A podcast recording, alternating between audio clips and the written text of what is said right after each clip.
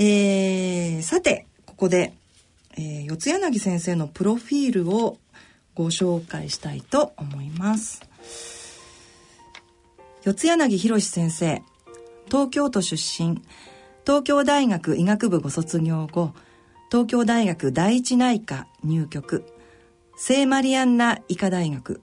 アメリカジョージタウン大学、東京大学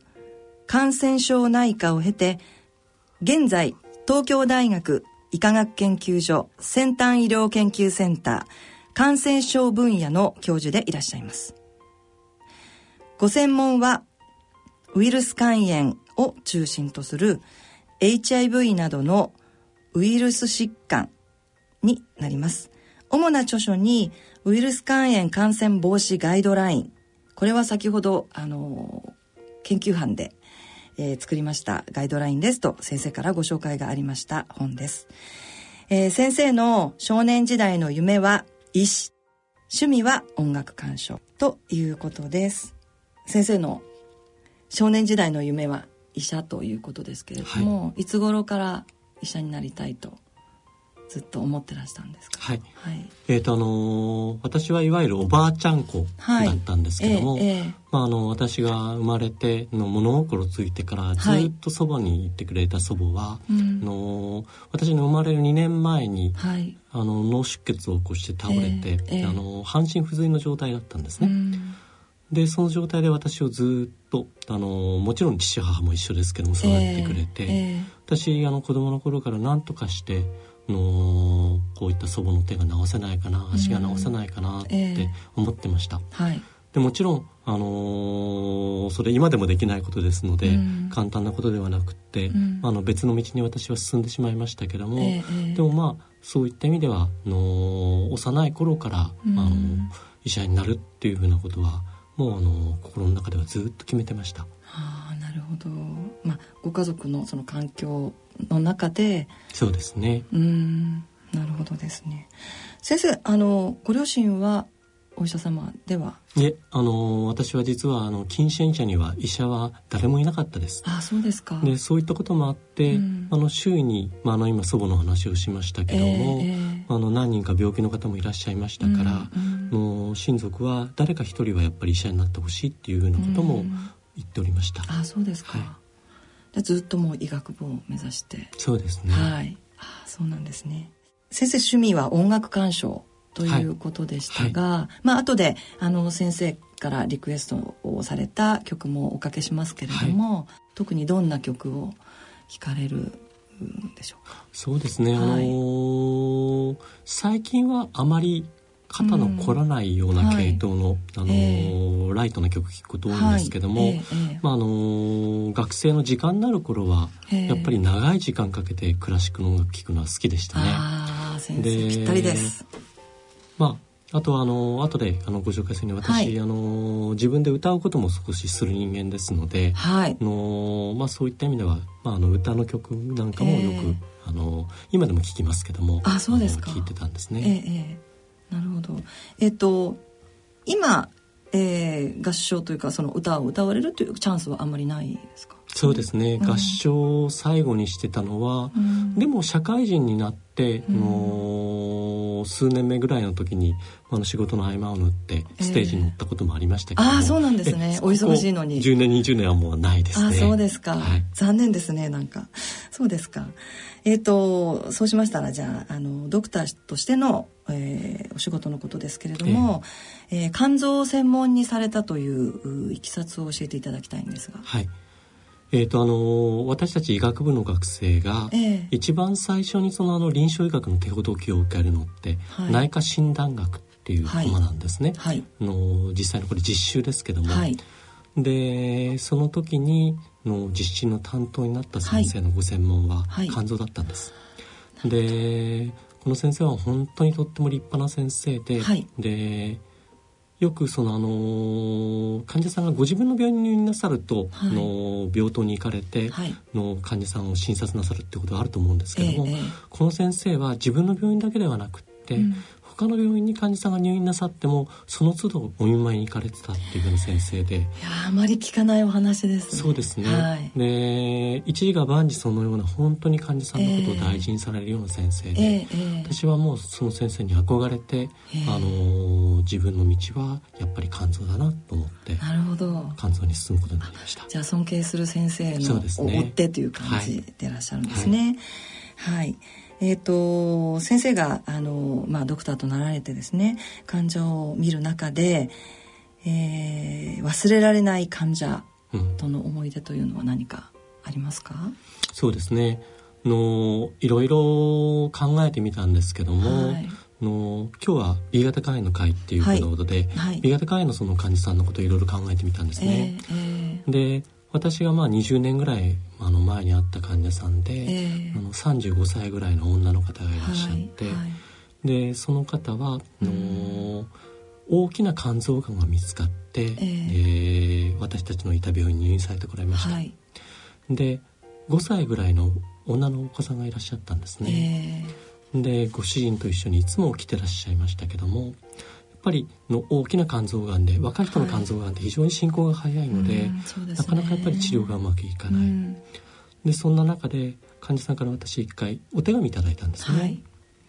でお手紙にはこうやって自分は病気になって、えー、でこうやってその家族と会う時間もたくさんできて、うん、での命の大切さっていうのが分かって、えーえー、でこうやって私が病気になったのはもしかしたらばあの神様がそういった家族のことを、えー命のことの大事さを教えてくれるために、はい、の私はこんな病気になったのかもしれませんねって私のところに書かれていて、患者さんそれから数週間で亡くなったんですね。ああそうなんですね、うん、で、まあ、ちょっと悲しい、はい、私自身はもうすごく悲しかったですし、あの、まあ、そういったような経験を経てやっぱりこんなようなあの悲しい経験、かわいそうなあの思いを患者さんにしていただきたくないというような、はい、あのことがあって、えーまあ、今でも非常に強い印象として、まあ、その患者さんのことは残ってますね。うんなるほど、にじゅうねんくらい前ということですけども、おそらくその患者は先生と同じぐらいの年齢、そうですね、そんなに違わないですね。ですよね、はい、そうですか。はい、えー、その患者の、ま、ごさいのお子さんがいらっしゃるとのことでしたけども、うん、その時どんな様子でしたか？えー、っと、あのー、やっぱりお父さんが、はい、あのー、亡くなる直前は、えー、お子さんとの面会そんなに頻繁にはされてませんでしたから、えーまあ、その前によくあのお子さんと会ってましたけども、うんはい、やっぱり、あのー、ごさいのお母さん、お子さんですからお母さん恋しいですから、うん、来られるといつもベターっとお母さんのそばに、うんあのね、付き添っていて甘えてる、はい、でそれをお母さんが大事そうに、うん、あの愛しんでいるっていうような、うん、あのそんなことがいつも見られたような記憶があります。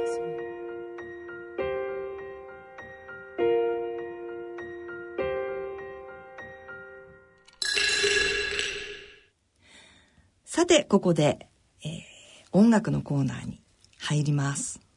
えー、ゲストの方からですね、思い出に残る曲ですとか、それから好きな曲、まあ、音楽を教えていただいて、えーお聞きいただくというコーナーですけれども、今回は四柳先生から、えー、リクエストをいただきたいと思います。先生、リクエストは何でしょうか？はい、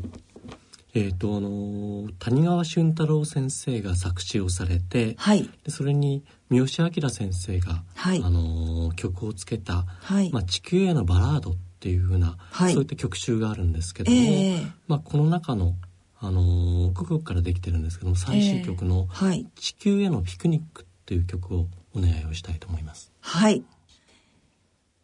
えー、それでは東京大学伯陽会合唱団の移植により三好明先生が作曲した組曲地球へのバラードから地球へのピクニック。なお著作権の関係でポッドキャストオンデマンドでお聞きの方は音楽はお聞きいただけません。あらかじめご了承ください。えーと、地球へのピクニックという曲ですが、私はこの曲は存じ上げないのですが、えー、この曲は先生にとってどんな曲なんでしょうか？はい、はい、えー、と私先ほどあの趣味のお話のところで、えー、の合唱してたっていうお話をしました、はい、でこの曲集地球へのバラードっていうふうな曲集っていうのは、えーはい、私たちが自分の所属をしていた合唱団のさんじゅっしゅうねん の,、はい、あの記念に、えー、この三好明先生っていう先生に、はい曲を作ってくださいっていうことを移植をしてます。えっと先生は大学時代にそうですね東大の大学時代に、はい、時代に、えー、合唱団に入られていたそうですね、はい、えっと白陽会という非常に有名な合唱団ですね。そうですね、今世ではおそらく最も古い合唱団なんですけども、はい、えーえー、で、まあ、この合唱団の実は、はい、三好先生は、はい、あの私たち、ええ、この時にの谷川俊太郎先生の詩集の中からごきょくを選ばせていただいたんですね、はいはい、でその詩に、えー、あ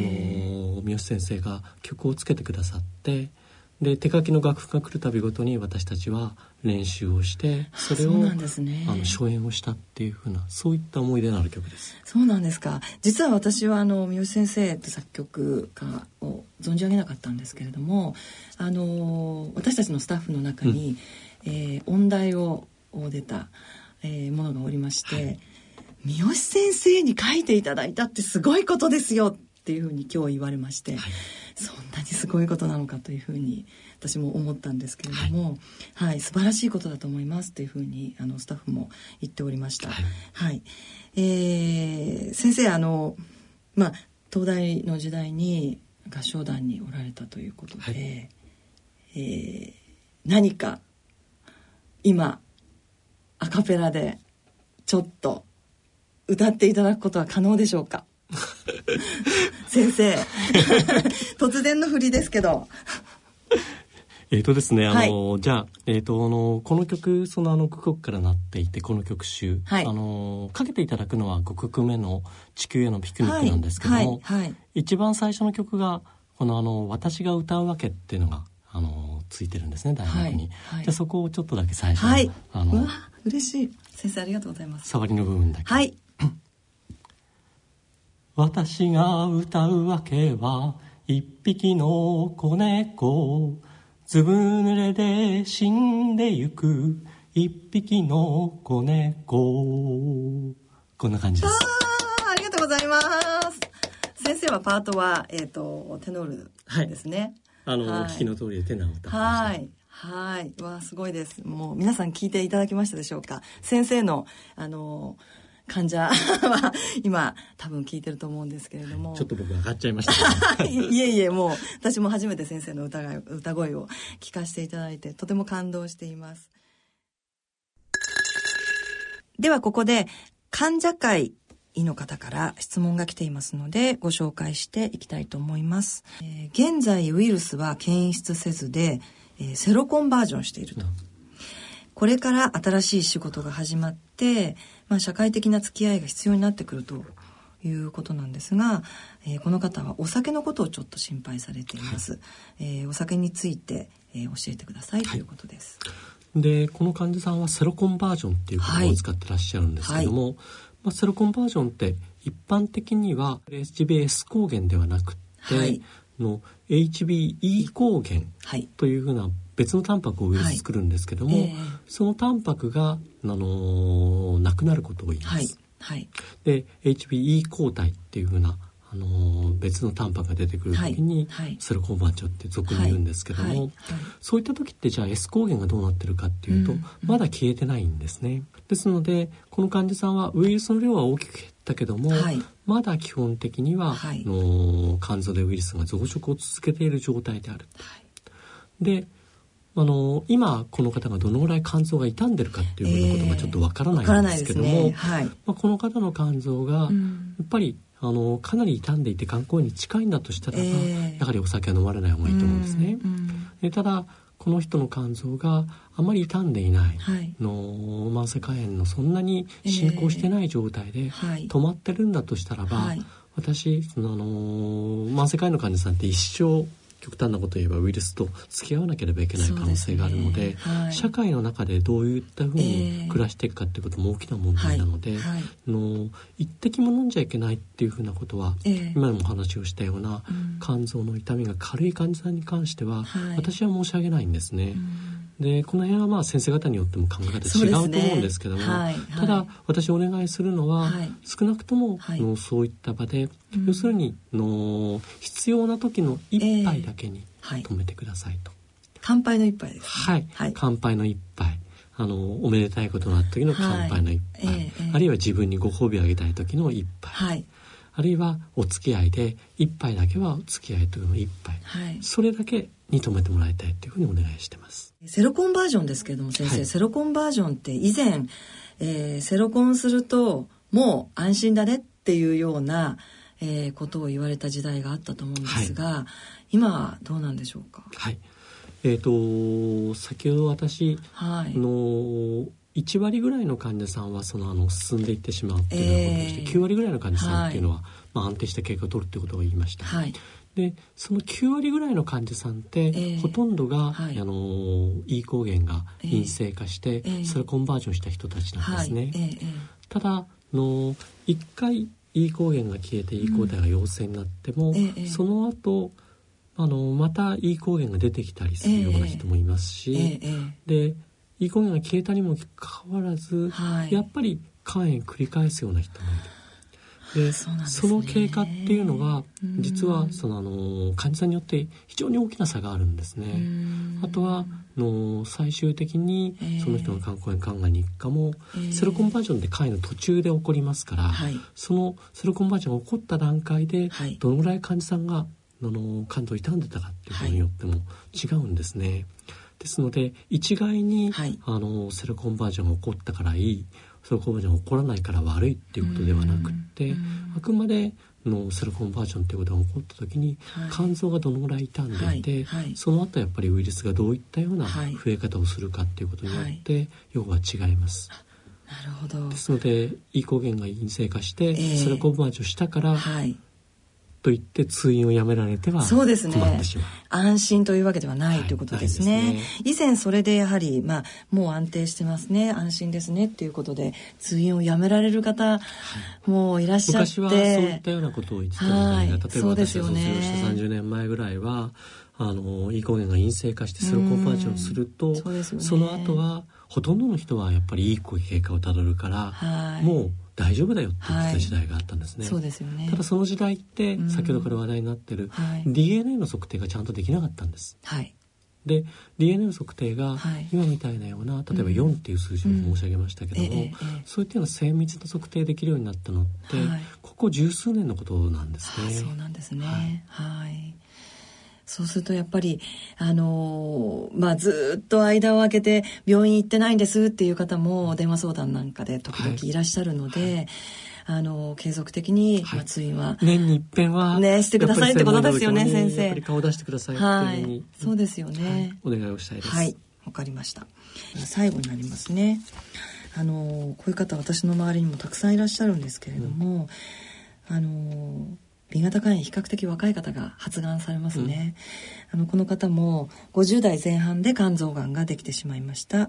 えー、キャリアの状態で数値が安定していたのに発がんしてとてもびっくりしましたと、まあ、そういうことがあるんでしょうか。そういう人は多いんでしょうか。再発がとても心配です。この人の場合には、えー、のキャリアの状態っていうことは、はい、あのウイルスが当然、えー、の肝臓の中にいた状態、えー、エイチビーエス コンが陽性っていうような状態のことになります、はいえー、でこういった方で、えー、の肝臓がんが起きてくる時っていうのは、はい、多くの人は エイチビーブイ ディーエヌエー っていう先ほどから何回かお話をしている数値っていうのは、はい、やはりよんよりは上なんですね、えー、ただ昔はの先ほどもお話をしたように、うん、そういったような比較的低いよんっていう風な数字は測れなかったので、はいえーのまあ、もう大丈夫だよねって言われてっていうようなことになってしまったっていうようなこの方の場合だと思うんですね。そうですね、はい、で、まあ、この、この先、えーと、この方が、はい、のどういったような肝臓がんの状態で、はい、のどういった治療を受けて、えー、で今のどういったような状態にあるかっていうふうなことで、はいえー、の大きく事情は異なってくると思うんですけども、例えば仮に、はいあのーまあ、小さな、えー、あの状態に、さんセンチぐらいの肝臓が見つかって、はいはいえー、例えば手術を受けられて、はい、で周りも含めて、はいまあ、ごっそり取ってしまったような状態を、はいはいそれで、はい、のエンテカビルを飲まれてたということだったらば、えー、その先の再発の可能性は比較的低いんですね。うんで、まあ、小さい肝臓がんの場合には、えー、の遠隔転移をしているということはほとんどないので、はいはい、のあるとしてもその肝臓のがんがあるところの近くに、えー、あの小さな転移があるだけなので、えーまあ、そこも含めて根こそぎ取ってしまっているような状態だとすれば、えーまあ、再発はあの可能性は高くないだろうと、はい、ただの例えばのより大きな肝臓がんで治療して、えーはい、の例えばいっかい再発しちゃった、はい、そういう人であっても、はい、実はこういったエンテカビルのような薬っていうのは、はい、利用あの服用を続けていると、えー、にかいめさんかいめの再発っていうのはやっぱり低くなるっていうふうなことはすでに日本から報告があるんですね。あ、そうなんですね、はい、なのでやっぱりがんになった人に関しては、えー、のこれは皆さん、はい、あの核酸アナログの製剤、はい、これは飲まれるべきなんですね。あ、そうなんですね、はい、それによって、まあ、発がんを防ぐことができる、はい、再発を防ぐことができるってことですね。そうですね、わかりました。えーと、あの患者会で私たちが、まあ、あの先ほど先生にも来ていただいて B 型肝炎部会というのをあの私たち行ったりして、まあ、こういった質問だったり相談だったりっていうのを受けていて、まあ、今日はそれをまとめて、はい、あの先生にお答えいただきました。最後にですね、えー、番組をお聞きの皆さんに向けて、えー、先生から何かメッセージはありますか？はい、はいB 型肝炎という病気は最初お話をしたように、えーえー、大きな特徴が症状のないことなんです、はい、で、まあ、先ほどからあのいきなり肝がんができたって話って何回か出てましたけども、はい、症状もないまま感染をしていることもわからないまま、うん、結局肝がんができたっていうことほど私たちやっぱり辛いことないんですね。そうですね。でそれはちゃんと血液検査を受けていただいて、うん、B 型肝炎のウイルスに感染をしているっていうふうなことが分かれば、えーはい、でそこで専門家に行っていただければ、えー、あなたは治療した方がいいかどうかっていうふうな判定をしてくださるし、うんうん、の必ず通院を続けてねっていうふうなことをおっしゃってくださるわけですね、えーはい、でそのためにはやっぱりご自分が感染しているかどうかをやっぱり知らなきゃいけない、はいでこれはのもちろん献血なんかでも知ることが実はできるんですけども、えーえー、実は多くの自治体っていうのは、はい、無料の検診をしています、はい、そうですね。で無料ではないところでもの少なくとも補助をしているところがほとんどなので、はいそうですね、非常に安い値段で検査は実は受けられるんですね、はい、ですのでぜひ今まで検査を受けたことのない方は、はいB 型肝炎の検査を、はい、これは C 型肝炎の検査も一緒にされるといいと思うんですけども、はいはい、いっかい受けていただきたいっていうのが、はい、この番組を聞いていただいている全ての方にそうですね、あのー、ぜひぜひ一度は皆さんにあの検査を受けていただきたいなと思いますね、はいはい、そして、あのーまあ、万が一ウイルスがあったということであれば、はい、あのー、すぐに専門医のところに行っていただきたいなというふうに思います、はい、アッピーは最先端の科学技術と先進的な取り組みにより患者さんの笑顔に貢献し続けるバイオ医薬品企業となるというビジョンのもと、肝疾患、リウマチ、汗腺、パーキンソン病、そしてがんの治療薬の開発に注力しています。アッピーは今後も治療困難な疾患領域における医薬品の開発に重点的に取り組み、患者さんの生活の質の向上に貢献していきます。野村ちょっと気になるお金の話。今回は低金利です。ゼロてんゼロ、えー、ゼロてんゼロゼロ。お母さんどうしたんだい？いえね、預金金利が何パーセントかを見ていたんですよ。今は低金利時代だからね。昔は金利が高い時代もあったんですよね。そうだね。確か年利 ななパーセント で複利運用すると元本がじゅうねんでにばい近くになったと思うよ。いい時代でしたね。じゃあ年利 ゼロてんゼロにーごパーセント で元本が倍になるには何年かかると思います？ひゃくねんぐらいかな。いいえ、にせんななひゃくななじゅうさんねんかかるらしいですよ。にせんななひゃくななじゅうさんね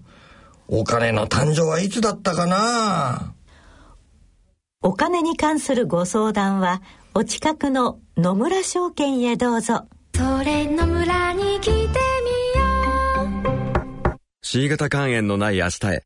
C 型肝炎は最短じゅうにしゅうかん飲み薬のみで治癒を目指せます。 C 型肝炎治療の専門医療機関をご案内します。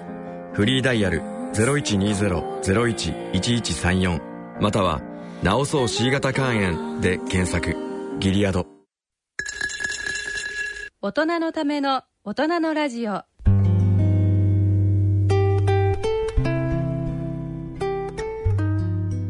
今回の放送ですが、古川さんいかがでしたか？いや、まさか四つ柳先生の歌声がお聞きできると思わなかったので。本当です。私もそうです。嬉しいです、えー、よかったです。よかったですね、うん、先生の患者さんもいっぱい聞いて、えー、いたら嬉しいなと思います、はい。えー、古川さんは自己免疫性肝疾患の患者ですけれども、私たちの会で、えー、部会を担当してますね、はい、はい。でそちらからお知らせがあります。お願いします、はいはい。えー、ろくがつのとおかに、えー、自己免疫性肝疾患にお詳しい先生を、えー、お招きして医療講演会を開催します。えー、詳しくは私たちの、えー、ホームページをご覧いただくか、えー、東京肝臓友の会電話相談まで、えー、お問い合わせをいただければと思います。電話番号は ゼロさんのごきゅうはちに にいちごゼロ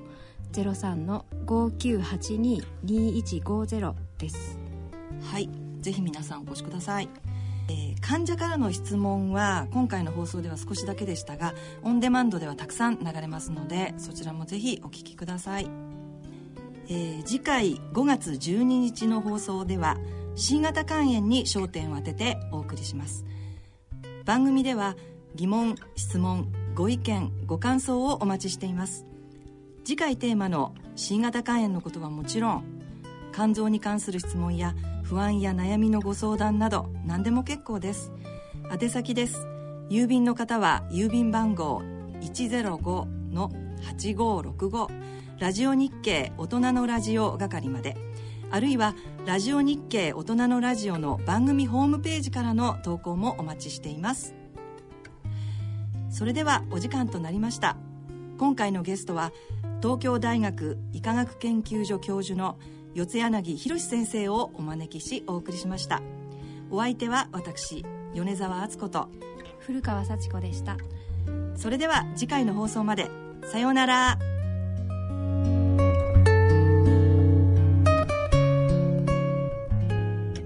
大人のための大人のラジオ。この番組は野村証券、ギリアドサイエンシズ株式会社、アッビー合同会社、他各社の提供でお送りしました。